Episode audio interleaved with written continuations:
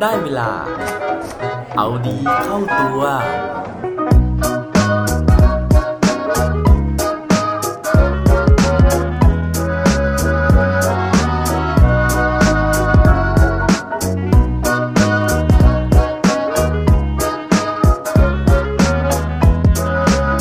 คุณคิดว่าทำไมโนบิตะถึงประสบความสำเร็จครับ สวัสดีครับ พบกับผมชัชวานแสงปรีดีกร และรายการเอาดีเข้าตัว รายการที่จะคอยมาหมั่นเติมวิตามินดีดด้วยเรื่องราวแล้วก็แรงบันดาลใจ เพื่อเพิ่มพลังและภูมิต้านทานในการใช้ชีวิตให้กับพวกเราในทุกๆวัน วันนี้นะครับผมอยากจะชวนทุกคนเปิดลิ้นชัก แล้วก็นั่งทายแมชชีนย้อนเวลาไปในวัยเด็กของพวกเราทุกคน ซึ่งหลายคนตอนนี้อาจจะนึกค้านอยู่ในใจนะครับบอกว่าตอนนี้ก็ยังเด็กอยู่นะครับ ถ้ายังเด็กอยู่อันนั้นก็อาจจะยืนรอเฉยๆนะฮะระหว่างที่ผมเนี่ยนั่งทานแมชชีนย้อนกลับไป ที่อยากให้นั่งทานแมชชีนย้อนกลับไปนะครับ เพื่อที่จะไปนึกถึงการ์ตูนเรื่องหนึ่งนะฮะที่ในวัยเด็กผมเชื่อว่าทุกคนเนี่ยน่าจะเคยอ่านนะฮะแล้วก็น่าจะเคยดูผ่านตากันมาแล้วการ์ตูนเรื่องนั้นมีชื่อว่าโดราเอมอนนั่นเอง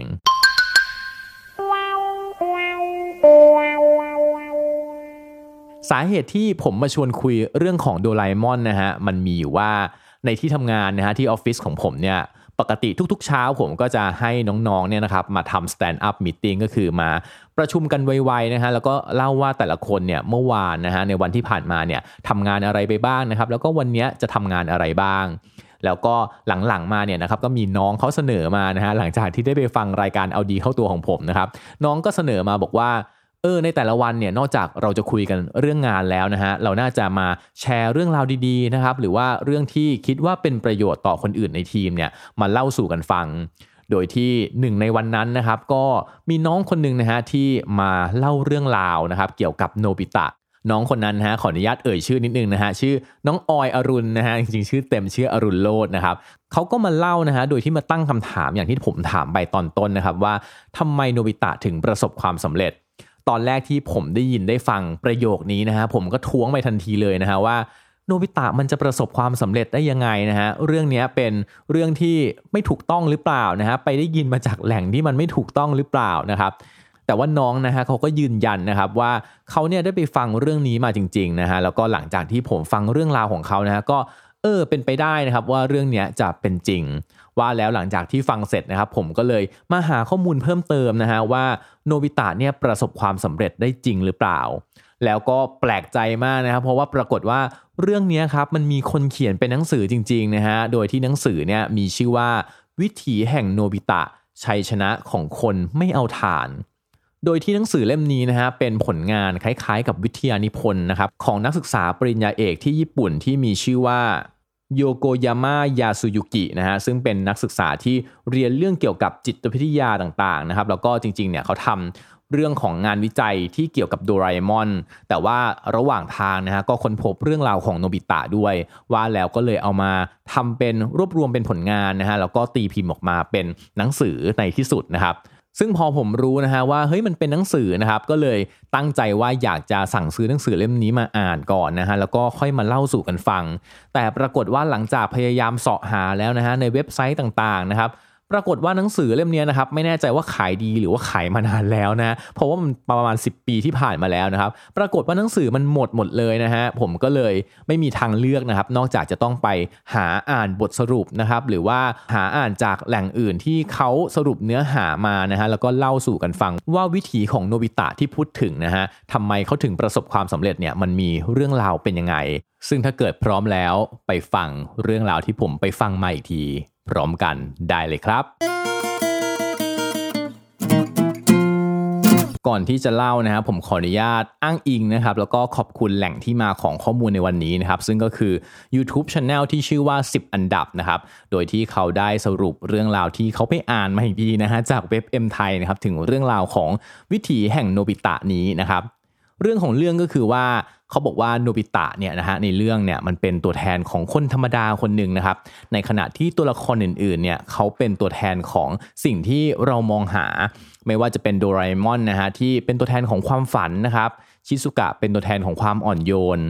ซูเนโอะนะฮะเป็นตัวแทนของความมั่งคั่งนะครับไจแอนท์เป็นตัวแทนของพละกำลัง แล้วก็เดคิซึงิเป็นตัวแทนของสติปัญญา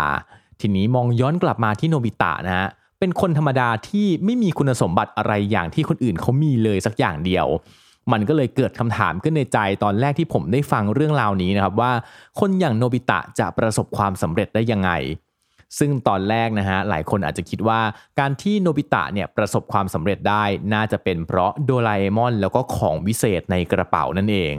แต่ว่าจริง ๆ แล้วนะฮะในเรื่องราวเนี้ยเขาบอกว่าการที่โนบิตะประสบความสำเร็จเนี่ยไม่ได้มาจากของวิเศษของโดราเอมอนนะครับแต่ว่าของวิเศษเหล่านั้นเนี่ยเป็นแค่สะพานเป็นแค่ทางผ่านในการที่จะให้โนบิตะได้พิสูจน์ตัวเอง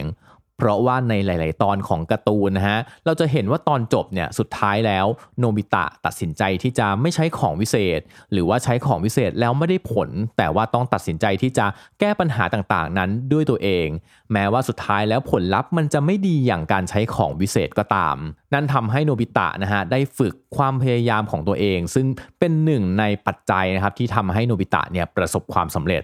แต่ว่า ที่สำคัญที่สุดนะฮะเขาบอกว่าการที่โนบิตะไม่มีข้อดีอะไรเลย ซึ่งโนบิตะหลาย ๆ ครั้ง ก็ยอมรับกับตัวเองว่าตัวเองเนี่ยไม่มีข้อดีนะฮะไม่ว่าจะอ่อนแอขี้แงนะฮะแล้วก็เรียนไม่เก่ง แต่ว่าเขาบอกว่าเนี่ยครับเป็นปัจจัยที่สำคัญที่สุดในการที่ทำให้โนบิตะประสบความสำเร็จ เพราะว่าการที่คนคนหนึ่งเนี่ยยอมรับว่าตัวเองไม่เก่ง ยอมรับว่าตัวเองไม่มีข้อดี สุดท้ายการที่เรายอมรับในความเป็นตัวเองของเราแบบนั้นนะฮะมันนำไปสู่การที่เราจะเริ่มแล้วก็เรากล้าที่จะเริ่มพัฒนาตัวเอง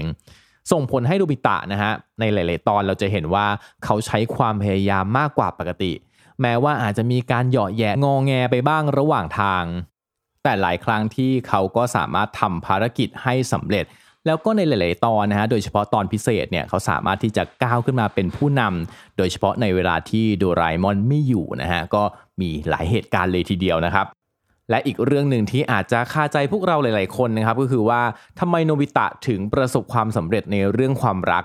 โดยเฉพาะสามารถเอาชนะใจของชิซุกะได้นะครับแล้วก็ได้ครองคู่กันในที่สุด ทั้งทางๆที่มีคนอื่นนะฮะที่มีคุณสมบัติที่ดีกว่าโนบิตะอย่างเช่นเดคิซึงิ โดยที่เด็กคิซึงิเนี่ยเป็นเด็กที่เรียนเก่งนะฮะแล้วก็หลาย ๆ ครั้งเนี่ยชอบโผล่มาในเรื่องทำให้เราต้องลุ้นนะครับว่าสุดท้ายแล้วเนี่ยเขาจะลงเอยกับโนบิตะหรือว่าเด็กคิซึงิกันแน่ แต่สุดท้ายนะฮะโนบิตะก็ได้แต่งงานกับชิซุกะ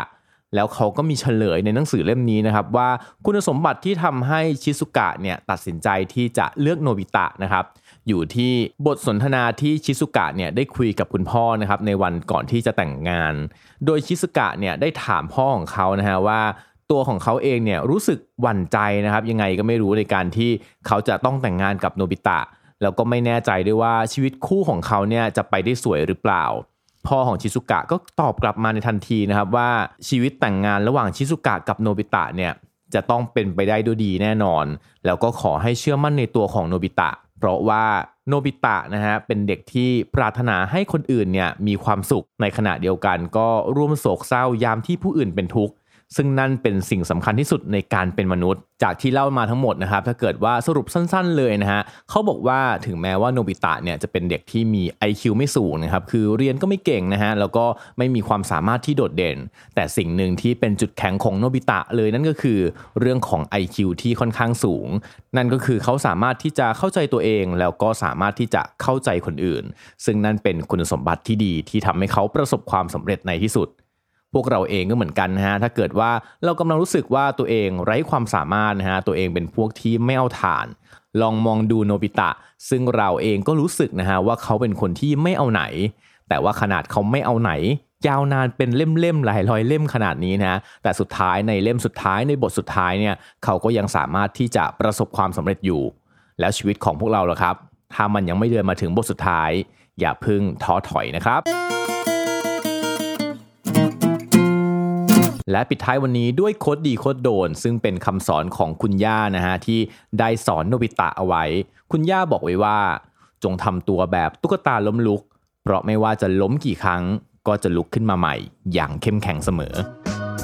อย่าลืมกลับมาเอาดีเข้าตัวกันได้ทุกวันจันทร์ พุธศุกร์พร้อมกด subscribe ในทุกช่องทางที่คุณฟัง รวมถึงกดไลค์ กดแชร์เพื่อแบ่งปันเรื่องราวดีๆ ให้กับเพื่อนๆของคุณผ่านทุกช่องทางโซเชียลมีเดีย